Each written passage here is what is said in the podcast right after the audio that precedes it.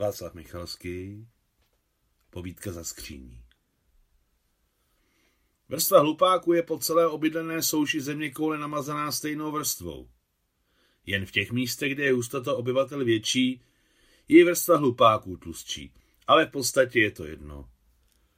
Řekl jí starý telefonní přítel jako odpověď na její vyprávění o hloupém vedení u ní v práci. A zapomeň tyhle bajky, že všichni hlupáci jsou v Rusku. To není pravda. Všude jich je až dost. Anastasie Alexandrovna, jí máma Rima Pavlovna a dcera Nataša bydlí v šestém patře kvalitního cihlového domu, postaveného ještě za staré vlády, které se říkalo sovětská, a o níž má třicetiletá Nataša velmi mlhavou představu, zhruba takovou, jako v pádu mama je na Rus. Můžete si myslet, co chcete, ale ukazuje se, že za 20 až 25 let je možné přeformátovat vědomí milionů lidí, obrátit ho na ruby. Vrstevníci Anastasie Alexandrovny a ti, kteří byli o kousek mladší nebo starší, jsou toho svědky, ale mládež to je experiment v čisté podobě. Anastasie Alexandrovna o tom občas ráda přemýšlí nahlas a její jediná posluchačka Rima Pavlovna jí obvykle vracela zpátky do reality Nastko, nefilozofuj, drž se nohama na zemi. Celý pracovní týden, od pondělka do pátku, se Anastasia Alexandrovna probouzela na budík ve 4.15. Takže začátkem jara, v létě a v brzké vydařené podzimní dny vidí pětkrát za týden přes široké okno své loďie kousky kyseji a pruhy barevné mlhy, co se rozpouští před očima, když se zvedejí mezi kmeny vysokých bříz a borovic, jejich na východ otevřeného dvora. Rozplývají se a mizí beze stopy, jako by rozhrnovali oponu budoucího pracovního dne. Anastasia Alexandrovna žije v Podmoskově, ale pracuje v Moskvě jako stovky tisíc a možná miliony jiných lidí. Jak již bylo řečeno, od pondělí do pátku se budila před Zazbřeskem ve 4.15, takže velkou část roku odcházela do práce za tmy a domů se za tmy vracela. Ach, naše ruská tma. V mládí si ji nevšímala, ale nyní s každým rokem ji více a více deprimuje, drtí a hněte. A když sichravé zimní tmě běží, klouzajíce po ledových výmolech v dáli zářící tramvaji, zachvacují přání se vším praštit a utéct někam do tropů. Ale kam by utíkala od mámy? Kam od Nataši? Nikdy a nikam. Neuteče. A nebude toho litovat. To je taková krása ocitnout se náhle ze studené černé noci ve světlem zalité tramvaji, i když plné pracujících, ale zatím to není ztracené. Zatím jsou dokonce ještě místa k sezení ale za 45 minut nebude ani kde stát. Od sedmi ráno berou lidé tramvaje útokem a nadspou se do nich tak, že se nehnete. Z tramvaje rychlým během po perónu se jak do teplého víru noří do špatně větraného dusného metra, kde se to dá ještě vydržet.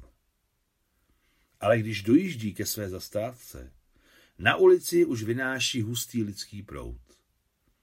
Na ulici je dobře. Je tam klusko, zima, trochu tma, ale za to volně a můžete se nadechnout z plných plic. Na ulici ze sebe se třásá ospalost, sedá si ještě do nepřeplněného trolejbusu a jede dvě stanice do své kanceláře. A náhle je tu velká skleněná šedivá budova. Je zatím jejím posledním pracovním místem, jak se teď říká, kanceláří. Skleněné posuvné dveře, bezpečnostní rámy, propouštěcí systémy a ochránka v černé uniformě. Ochránky mají dost ve všech patrech. Objevuje se na svém pracovním místě v 7.55. Všichni její kolegové chodí do práce na devátou, ale ona si domluvila právo chodit na osmou a končit práci nikoli v 18, ale v 17 hodin. To jí umožňuje vyhnout se raní a večerní tlačenici. Open Space přilepil někdo vytisknuté a vyvedené velmi velkým písmem na papíře velikosti A4 přímo na vchodové dveře v jejich pracovní místnosti. Přilepený papír se žloutl a ohnul se mu okraje. Ale nikdo ho neodlepil, zřejmě z hostejnosti a možná si natolik zvykli, že si ho přestali všímat. Práci sedí na americký styl v takzvaném otevřeném prostoru, open space. A jednoduše řečeno, v nevelké hale, na dohled od sebe. Jako bývalá lékařské Anastasia Alexandrovna naprosto přesvědčena, že takový zasedací pořádek spolupracovníků doslova škodí jejich zdraví a snižuje kvalitu práce. Nedávno se jí poštěstilo a tak nyní sedí za skříní na úřední dokumenty, kterou postavili dveřmi do společného prostoru Open Space a zadní stranou do jejího malinkého zákoutí. Všechno se to stalo proto, že chodí do práce na osmou se servisními pracovníky a nikoli s úředníky. A když jednoho krásného dne táhli do jejich otevřeného prostoru skříň, poradila jim, kde ji postavit. Takže ne nadarmo její 90-letá máma Rima Pavlovna říká, kdo ráno vstane, tomu Bůh nadělí. Vedení Anastasiu Alexandrovnu nepřesadilo. Není malicherné. Proč mluví o svém vedení dokonce se svým telefonním přítelem? To proto, že od té doby, co přišla antisovětská vláda, viděla už dost malých podnikatelů, kteří s potěšením trápili podřízené zanedbatelnými hloupostmi. Samozřejmě, že i za sovětské vlády bylo hlupáků ve vedoucích funkcích více než dost, ale bylo na něch dosáhnout a člověk si měl kde postěžovat. Čím voní práce na počátku dne? Úplně první vůně, to je vůně ochranky. Historicky se dveře do jejich otevřeného prostoru nezamykají. Oblečení členové ochranky si jen cundají boty a pochrupávají postupně na svých rozkládacích lehátkách. Když se objevuje Anastasia Alexandrovna, ani ochranka, ani jejich rozkládací lehátka tam již nejsou, ale vůně zůstávají. A tak jako první zapíná ventilaci. Proč to nedělají sami? Asi proto, že se prostě necítí. Ale Anastasia Alexandrovna má velmi ostrý čich, o čemž nenadarmo její telefonní přítel říká, že je to znak vysoké inteligence. Ona má stále na paměti jeho výrok a přemýšlí. Říká se spousta věcí. Ale asi na tom něco bude. Vždyť nejsem úplně hloupá. Ventilace je u nich docela silná. A tak ještě, než dorazí první kolegové, prostor je prakticky vyvětraný. Anastasia Alexandrovna ještě cítí zbytkový vzduch. Ale jakmile se objeví dámy, rozhostí se silné aroma parfémů, rtěnek, pudrů a vůbec, jak se říká, začíná to vodit make-upem. Podle pozorování Anastasie Alexandrovny zde pracují převážně ženy, i když pár mužů tu také je, ale jsou jakoby rozpuštěni mezi ženami. Jak říká Anastasia Alexandrovna, v její práci jsou děvčata od 30 do 60. Ale ona se nikdy nebála přiznat, že je mezi nimi nejstarší. Jednou se všichni složili a koupili výkonný italský kávovar.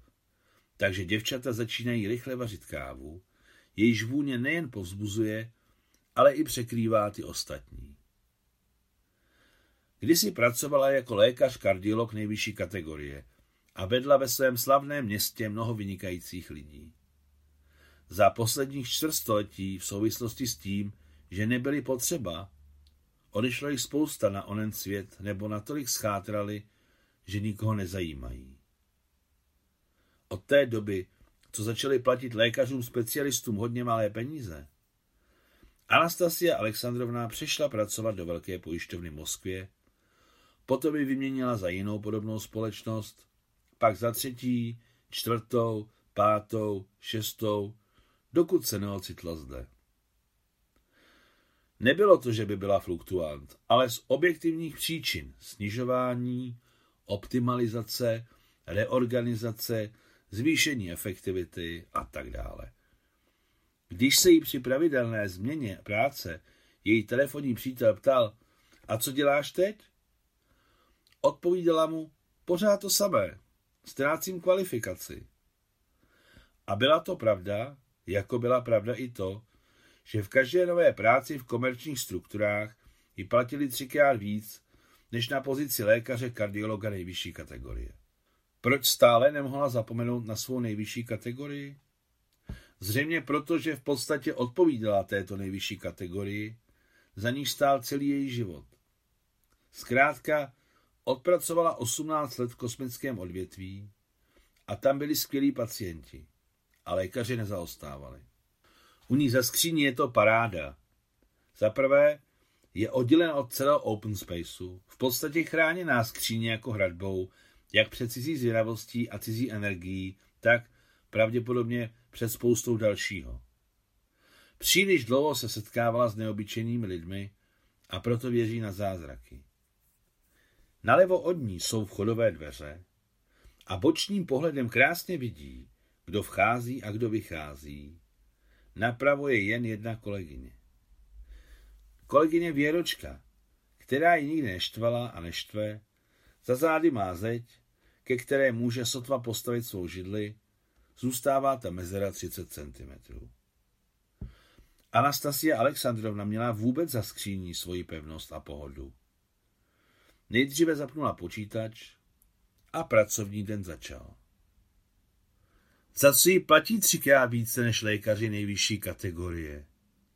Pokud odhodíte všechno pozlátko a bláboli, pak zkrátka za to, že celý týden od rána do večera třídí fakticky bezobsažné oficiální papíry a hledá v nich hlouposti, chybné formulace, nepřesnosti a i překlepy. Hledá důvody, aby vystavila jejich autorům pokutu a tímto způsobem dobila zpět majitelovi peníze.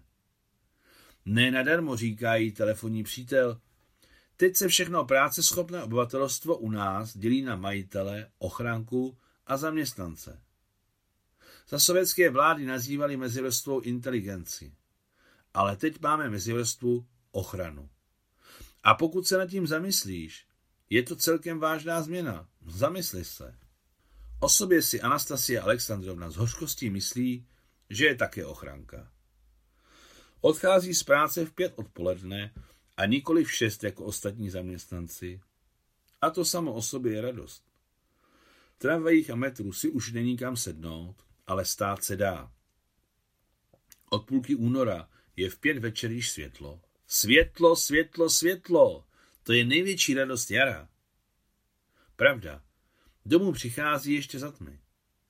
Když vyjde výtahem do šestého patra a vyjde na chodbu z pootevřených dveří výtahu, první, co slyší je, jak řve v jejím bytě televizor. Babička, tedy máma Rima Pavlovna, špatně slyší, vždyť je devadesát a pouští televizi naplno. Celý den jsou s Natašou v jednom kole a babička sama s televizorem. Co se dozvěděla nového? Sotva si slékne kabát a přezuje se do pantoflů. Jde Anastazie Alexandrova k babičce a tlumí televizor. Co by? odpovídá máma. Pořád to samé, kdo co ukradl nebo rvačka, potom běhají a střílejí, tu je to jako ve filmu a tu z místa událostí. Potom jako po celá staletí vyzývají všechny, že by bylo dobré všechno zlepšit. Ale jak to udělat, to ani za sovětské vlády ani dneska neřeknou. Určitě je to zlepšení, tajemství od Američanů, ať tě odposlechnou a doma si to zlepší. U nich už dávno všechno zlepšili, říká s úsměvem Anastasia Alexandrovna. Naši se bojí odhalit tajemství zbytečně. Co si jedla? Všechno, všechno, co jsi tu nechala, jsem jedla. Skvělý, tak si vezmi prášky pod mým dozorem. Dobře, nejistě souhlasí babička a její malinké světlé oči zahlížejí spod brýlí. Bere je hrozně nerada. V podstatě kvůli prášku mývají rozbroje. Babička je někdy poté vyplivává, zahazuje u sebe pod postel nebo ještě někam. Přitom to dělá tak hbitě, že to neuhlídáte. V sobotu Anastasia Alexandrovna vyspává do sytosti. Občas jezdí s dcerou Natašou do divadla do Moskvy. Když je představení dobré, vracejí se domů rozradostněné, osvěžené a dělí se o svoji radost babičkou, která, I když je 90, se skvěle drží, je absolutně při smyslech a má smysl pro humor. A nejen smysl pro humor, ale i lásku k životu. Babička například moc miluje módní dámské kloboučky a právě tohle říká na jejich adresu. O dětství jsem chtěla dámský klobouček, ale myslela jsem si, že jsem malinká. Přemýšlela jsem, že až mi bude třicet, tak si ho koupím. Padla třicítka a nepřipadalo mi to, že to je stáří. Myslela jsem, že bych měla ještě vydržet. A než jsem se nadála, bylo mi 45. A najednou to bylo 50. No, přemýšlím, na co mě stařeně je teď klobouček. A v 75 jsem pochopila, že za prvé 50 vůbec není stáří a za druhé je čas klobouček začít nosit. A i tak už jdem nestihnu na tomto světě udělat parádu. Ale jestli se nosí na onom, kdo ví. Průměrně každý půl rok připomíná babička dceři svou lásku ke kloboučkům. Nastio, a kdy mi pořídíme nový klobouček? Anastasia Alexandrovna reaguje i hned a v rychlosti jdou na trh s oblečením, co je kousek od jejich domu. Aby tam nešli zbytečně. Anastasia Alexandrovna jde večer předtím tajně na trh a domlouvá se s trhovkyněmi, aby měli skutečně výběr minimálně ze třech, čtyřech kloboučků. Trhovkyně jsou ženy chápavé a rády se do této hry zapojí. Takže před příchodem Rimy Pavlovny bývá vždycky výběr kloboučků ve velkém stylu. Kloboučnice jsou dvě, starší a mladší. Ta, co je starší, byla v minulosti starším vědeckým spolupracovníkem ve výzkumném ústavu buď vysoce odborné, v každém případě ne bezvýznamné chemie. A ta, co je mladší, byla v minulosti mladším vědeckým spolupracovníkem stejného kdysi slavného vědeckého centra. Kloboučince Táňa a Zina byli bývalí chemici, jejich sousedka v pavilonu zleva, 80-letá tetalina, je bývalý zasloužilý geolog SSSR, soused zprava, Ljoša z Charkova, bývalý inženýr konstruktér reaktivních létajících aparátů, teď prodává masáže, stojací věšáky, magnetické náramky, ortopedické vložky a tak dále, ale jemu ještě nebylo 50. Nic člověka neprozradí jako jeho řeč, jeho konverzace. A když Anastazia Alexandrovna slyší, jak spolu na trhu s oblečením prodavačky mluví, především prodavačky, ale někdy i prodavač, jakým pasážemi zdobí letmo svoji řeč, jak správně říkají koncovky slov, jak hbitě zvládají skloňování a časování, zdá se jí, že není vzhůru, ale v paralelním světě. Tak například ne později než včera, když se přicházela na trh dohodnout u kloboučnic na návštěvě samotné Rimy Pavlovny, dochází ke koutku z klobouky a slyší Ljošův hlas. Děvčata, vy se máte, že jste rusky z Ruska, ale já se stal zahraničním Rusem. Já dokonce ani Puškinovi nemohu připomenout a dlužen mi byl čert narodit se v Rusku s inteligencí a talentem. Nemohu proto, že jsem se jak narodil, tak vyrostl v Ukrajině. Narodil se a nepřihodil. A ty si vzpomeň na Ševčenka, zareagovala mladší kloboušnice Zina. Jak umřu, pochovejte mě na milované Ukrajině. Na Ukrajině a ne v Ukrajině, jak teď vaši říkají. Což znamená, že klasik znal movu hůře, než nově se objevivší vzdělanci. Všem těmto lidem Anastasia Alexandrovna rozuměla, protože sama byla taková, také z bývalých, také z paralelního světa. To, co si Anastasia Alexandrovna myslí o současném životě a to, o čem jen nejasně tuší, formuluje její telefonní přítel jednoduše a přesně. Nenadarmo občas připomíná Schopenhauera. Kdo jasně myslí, jasně se vyjadřuje. Jednou řekla Anastasia Alexandrovna svému telefonnímu příteli o kloboučnicích Táně a Zině, bývalých chemicích, o Ljošovi z Charkova, bývalým inženýru konstruktérovi reaktivních létajících aparátů, který nyní úspěšně prodává ortopedické vložky, o zasloužilém geologovi SSSR Tetě Lině, která říká, současným chytrým klukům jsme pootevřeli tolik nalezišť, že jim to vystačí ještě na dlouho. Bohužel je to tak, řekl telefonní přítel, když Anastasii Alexandrovnu pozorně vyslechl. Přesně tak, a to je hlavní škoda čtvrté ruské revoluce. Lidé všech základních profesí, vědci, především humanitárního směru, lékaři, především specialisté, pedagogické týmy univerzit a institutů, učitelé škole, inženýři, všichni jsou vytěsněni na okraji života. Za poslední čtvrt století se u nás začala formovat stavovská společnost a všichni vědci, literáti, všichni profesoři a tak dále zjevně nyní náleží do nižší vrstvy.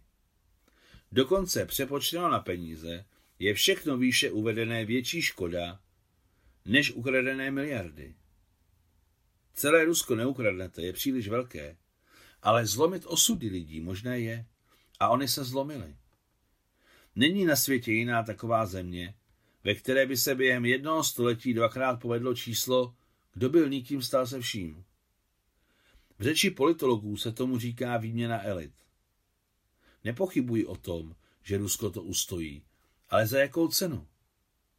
Nemám na mysli peníze, ale zmrzačené lidské životy. Pokud by Rusko náhle zmizelo jako jednotný stát, na jeho místě by vznikla taková černá díra, která by nepochybně pohltila celé lidstvo.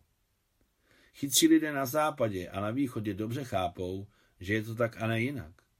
Chápou a zadržují ty, co nechápou nic, kromě aktuálního prospěchu. Takže s Ruskem bude vše v pořádku, o tom nepochybujte. Brzy to bude 25 let, co jí přibližně v 9 večer volá telefonní přítel a krátce ji informuje, jak se cítí, především o svém krevním tlaku, poté ještě pět nebo deset minut žertují o radovánkách současného života, od politiky k cenám v prodejnách a lékárnách, mluví o svých členech domácnosti a všechno ležérně, jako by mimochodem. Ale když vynásobíte množství jejich každodenních rozhovorů za počet let, dostanete, že si popovídali někde kolem 9, 10 tisíckrát a překonají 10 tisíc. Včera jí volal ze sicilského města Syrakuzy, z toho samého, kde prožil život a zahynul Archimedes. Občas jezdí její telefonní přítel po světě a volá jí vždy bezpodmínečně v 9 večer moskevského času. Je pověrčivý a tak nevolá jen z absolutně opodstatněných důvodů. Pobyt na jednotce v intenzivní péče, na palubě letadla nebo ponorky. Jsi můj amulet, řekl jí včera a hned dodal, ne, ty jsi můj amulet a já tvůj, jsme si amulety navzájem. Určitě, radostně souhlasila. Občas se Anastasia Alexandrova zamýšlí nad tím, jestli je mezi ní a jejím telefonním přítelem to, čemu se říká terno. Zamýšlí se a vždycky se jí zdá, že samozřejmě to tak bylo. Určitě bylo.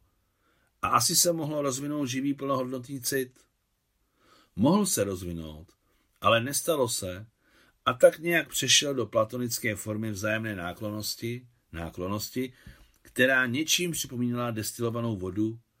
Fakticky je voda jako voda, ale příliš čistá, zkrátka bez romantiky. Její telefonní přítel má již dávno osm křížků, ale dosud není zbývalých. Samozřejmě už nemá sil jako dřív, ale pořád je žádaný. Nedávno jí volal z francouzského kosmodromu Kuru, že je v rovníkové Gviné.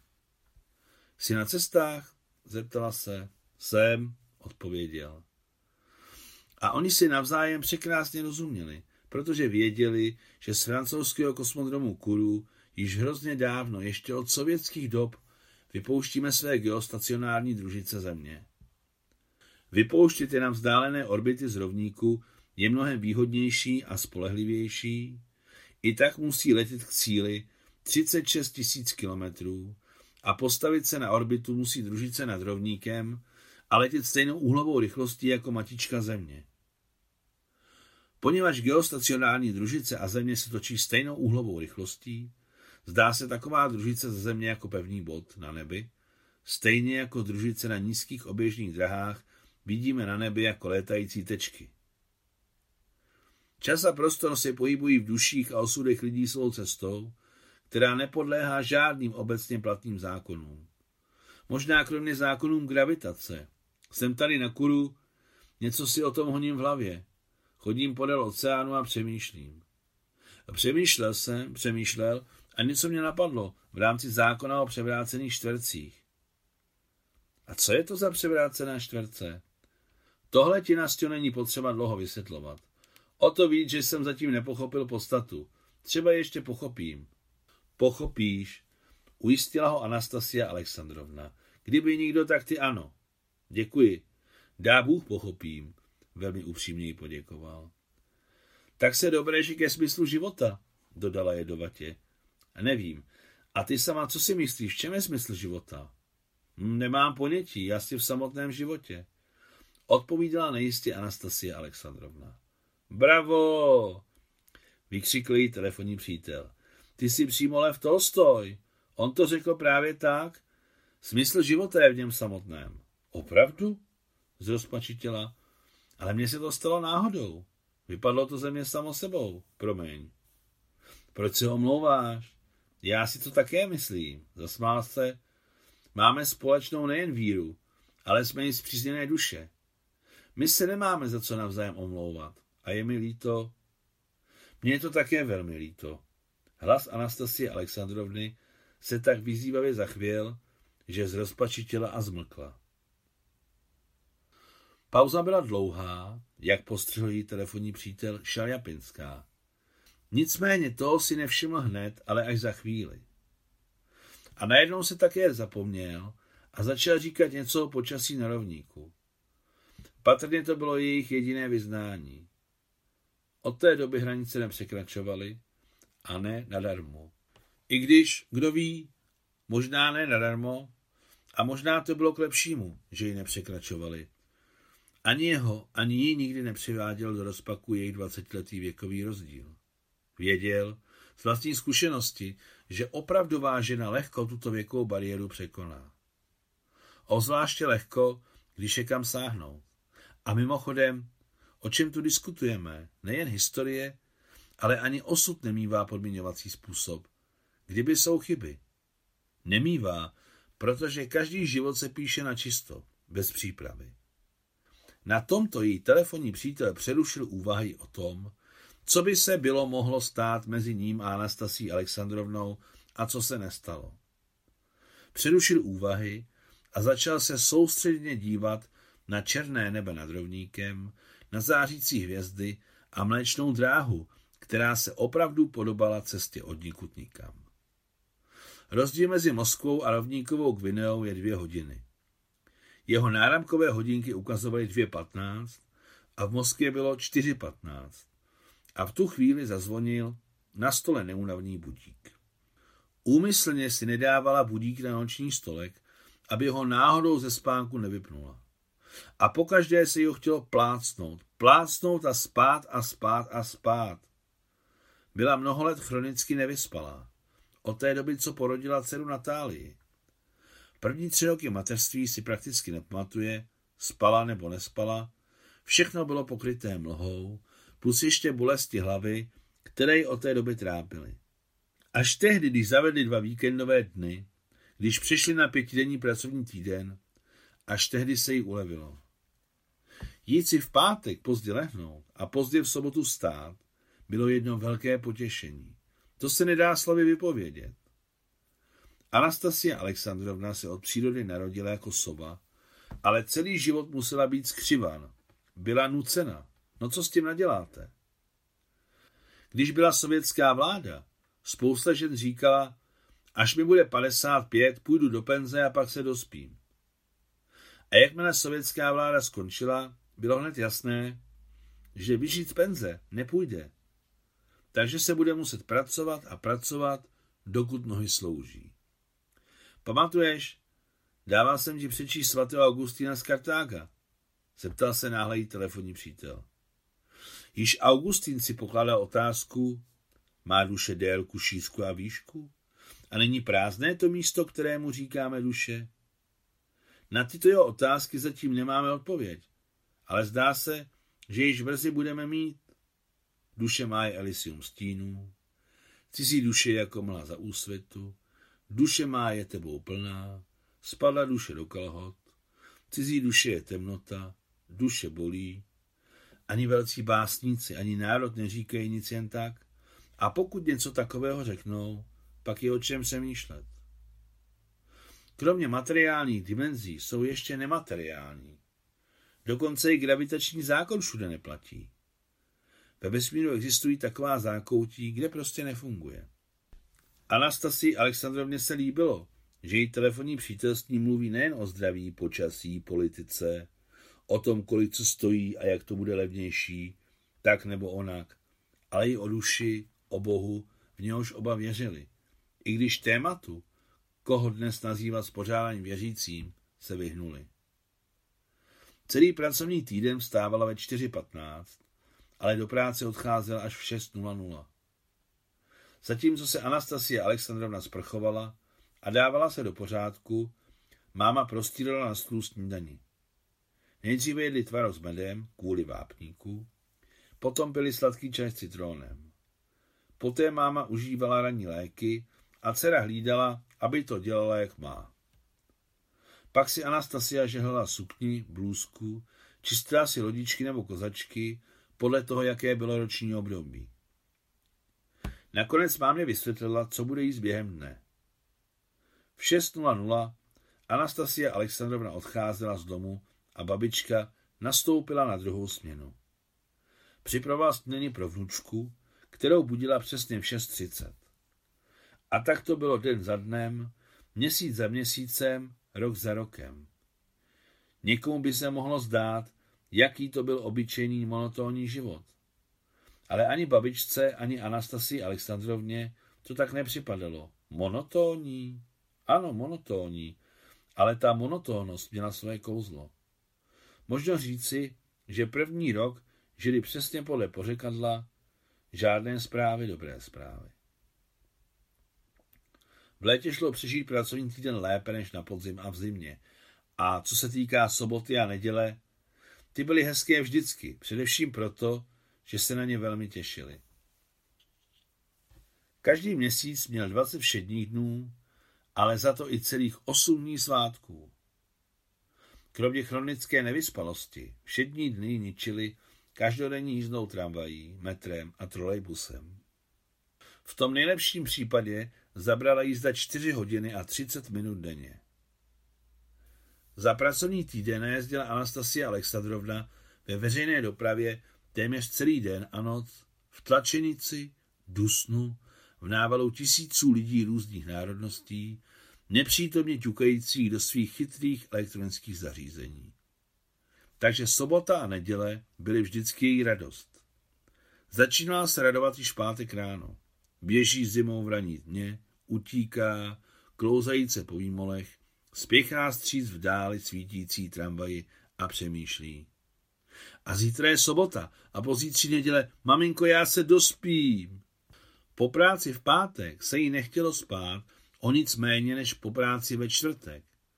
Ale nechodila spát v deset večer jako obyčejně, ale natahovala to ještě o 30-40 minut s radostí, že ráno nebude muset letět jako splašená, ale bude moci spát, spát a spát. V sobotu se nebudila dříve než v 10 hodin a 10, 15 minut ještě ležela v posteli, přemýšlejíc o tom, jak se jí teď dobře leží.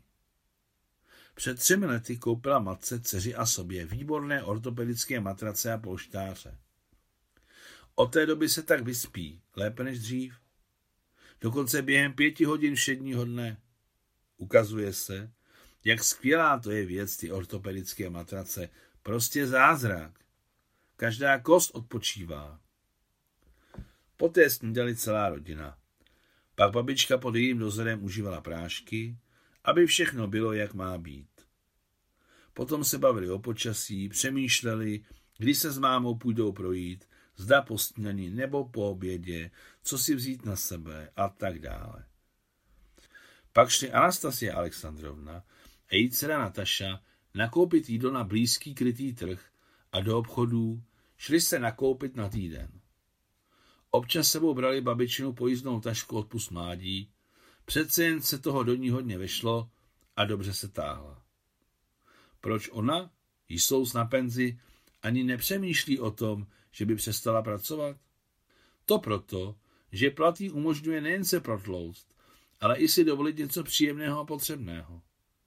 Kdyby seděla doma v důchodu, mohla by koupit tyhle ortopedické matrace? Ne, ani náhodou. Z důchodu nešlo nic, kromě chleba, čaje a cukru, brambor a pohánky nebo šedých makaronů, trochu cibule a ještě pochopitelně postní olej. Anastasia Alexandrovna občas přemýšlí, že velká část obyvatel státu žije přesně tak, jak žila roku 1950, pět let po válce. Ona tenkrát ještě nebyla na světě, ale máma to vyprávěla. Ano, žije tak spousta lidí, ještě ne na mizině, ale v extrémní chudobě. A o stovkách a tisících těch, co se topí v penězích, se jí ani přemýšlet nechce. To ať si vyřeší před Bohem sami. Kdysi velmi dávno, ještě za sovětské vlády, jí padla do ruky kniha Moji přátelé knihy. Občas Anastasia Alexandrovna přemýšlí, že kdyby byla novinářka, určitě by teď napsala knížku Moji přátelé peníze. O čem? O penězích samozřejmě. O tom, jakou moc teď mají nad lidmi, jak zasáhli všechny a téměř všechny změnili. O tom, jak je hrozné zůstat prakticky bez peněz. Anastasia Alexandrovna teď dokonce ani z domu nevychází s prázdnou peněženkou pro všechny případy. Samozřejmě zůstat bez peněz je jedna z těch hrozeb, které možno říci trvale visí ve vzduchu nad jejich rodinou. Jsou ještě i dvě další. Jedna, jak je řadí Anastasia Alexandrovna vnější, a druhá vnitřní. Vnější hrozba, to je ta, co se může stát ve vnějším světě, za Prahem jejich příbytku. A hrozba vnitřní, to je ta, co se ukrývá v nich samých, především všechny možné nemoci a neduhy. Třetí hrozbu neustále Anastasia Alexandrovna nepozoruje, nenadarmo je lékař, o to víc, že opravdový klinický lékař. Sláva Bohu, jejich rodina je družná, opravdová, prohřátá skutečnou láskou. Pravda, nemají v rodině muže, ale jak se ukázalo, není to pohroma. Dlouhých třináct let měla Anastasia Alexandrovna zcela zákonného, úplně opravdového muže. Ale dá se říci, že žili tak nějak, že se jich duše nepotkali. Asi kvůli tomu se píše, byla láska bez radosti, rozchodu bude bez smutku. Nyní Anastasia Alexandrovna občas přemýšlí, že dokonce i fakt existence milované dcery Nataši jí nijak nedokazuje, že byla kdysi vdaná za jeho biologického otce. Jakou mají obranu před hrozbami? Hm, jen sebe sama. A budeme-li brát jednu Anastasi Alexandrovnu, pak samozřejmě má ještě i skříň, za níž v práci sedí, jak za kamennou hradbou. Prima skříň, o níž někdy přemýšlí jako o živém předmětu. A možná i živá je. To znamená, že má duši. Kdo ví? Jak její telefonní přítel otevře svůj matematický zákon o duši, pak se mnohé vyjasní. Ale zatím je potřeba žít, jak to jde, a chápat, že smysl života je v něm samém. Dcera Nataše je velmi vlídná, hodná a velmi ráda se obývá s babičkou. To jí zůstalo z dětství, z té nezapomenutelné doby, kdy ji babička hlídala. Ale s jejími nápadníky to není úplně jasné a vdávat se fakticky nechce, i když už má na krku třicítku. Někdy na konci sovětské vlády, když byly Nataše tři roky, vydala se Anastasia Alexandrovna na turistickou cestu do Itálie. Pro turisty bylo valut, co by se za nehed vešlo. V modě byly panenky Barbie. V odjezdu se Anastasia Alexandrovna ptala Nataši. Hele, mám hodně málo peněz, takže si vyber, co ti přivezu. Muže pro Barbie nebo vanu pro Barbie. Nataša, která si tiskla Barbie na prsa, se na minutu zamyslela a potom zadrmolila. Vanu, muž není nezbytná věc. Tenkrát se zasmáli, že muž není nezbytná věc, ale teď to fakticky vypadá, že opravdu není věc. No dobrá, jak bude, tak bude. Přemýšlí o tom Anastasia Alexandrovna. A co si myslí Nataša, Bůh ví. Sice o ní nelze říci, že je tajnůstkářka, ale o svých potenciálních ženiších se nerozšiřuje. Za tichého souhlasu se o tom v rodině mlčí. Jak to bude, tak to bude. Včera, v sobotu, brala Anastasia Alexandrovna babičku k holičce ostříhat se. Babička má svou specialistku světu, pohlednou odbarvenou blondýnku z Podněstří. Světa je vždycky ráda, když babička přijde a říká, že kvůli ní drží speciální osobní nůžky. Sice babičku stříhá krátko, ale věnují se tomu za světou dlouho a důkladně. Jsi skvělá, Světočko, teď mi nikdo neřekne devadesát, říká Rima Pavlovna, když se podívá do velkého kulatého zrcadla nad umyvadlem. Maximálně 89,5, 79. Polichoceně se usmívá pohledná světa. Kdyby vás ještě tak ostříhali? No ano, nikde, Světočko, nikde. Řeknu ti to přesně. Ani v Paříži, ani v Londýně mě tak neostříhali. A vy jste tam kdysi byla? Já? Ne? Nikdy v životě? K čemu by mi byli, když mám doma takového mistra? Proto vás neostříhali, když se to nestalo, zasmála se polichocená světa. Babička měla veselou povahu, i když ji neměla nejlehčí, ne protivnou, ale tvrdou, takovou, jaká je nutná pro život. Z holictví se vraceli pomalu, byť se blížil konec března, ale sníh ještě nesešel a na cestičkách byla ještě spousta nebezpečného tmavošedého náledí.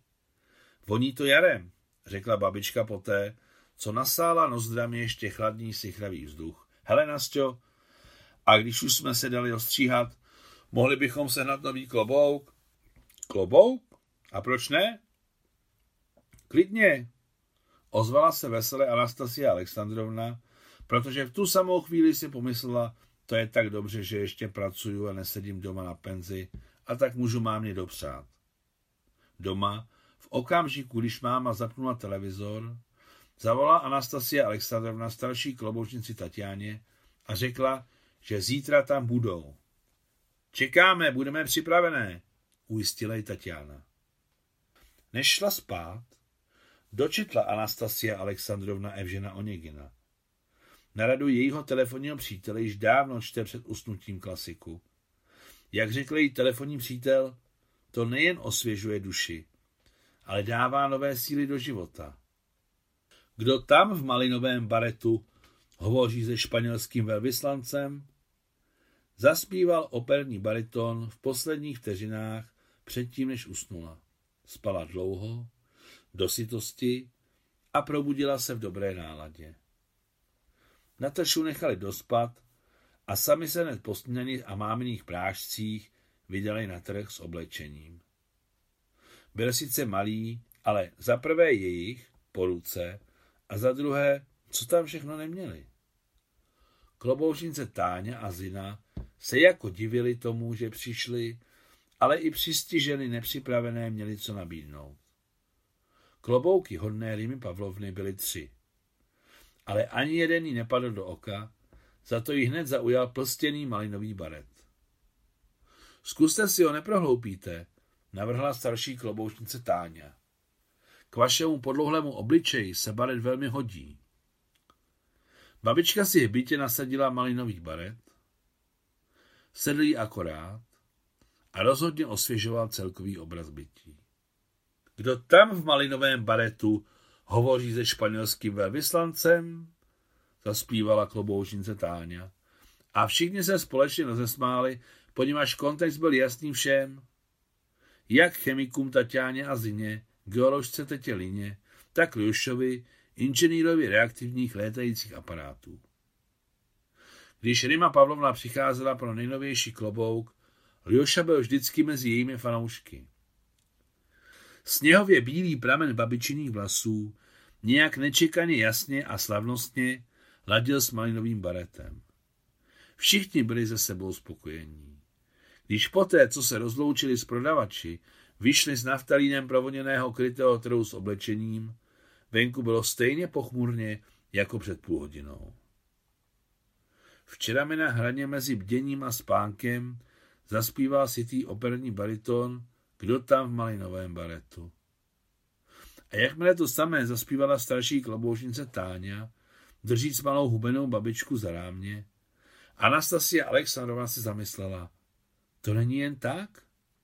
A tudíž dnes přijde ještě něco dobrého. A jen se nad tím zamyslela, hned probleskl spoza mraku jasný sluneční paprsek a jako smaragd se zatřpitil špinavě šedý napadaný sníh na druhé straně uličky, kterou ještě museli přejít. Moc si ten malinový baret sluší, řekla Anastasia Alexandrovna. Moc? Děkuji. Upravující koketně baret odpověděla Rima Pavlovna a její malinké šedé oči se tak lstivě, tak mladě blízkly spod brýlí, že se matka a dcera mimovolně rozchechtali a objeli přímo uprostřed uličky. Bylo dobře, že byla prázdná a nejela po ní v tu chvíli žádná vnější hrozba. 19. 7. 2016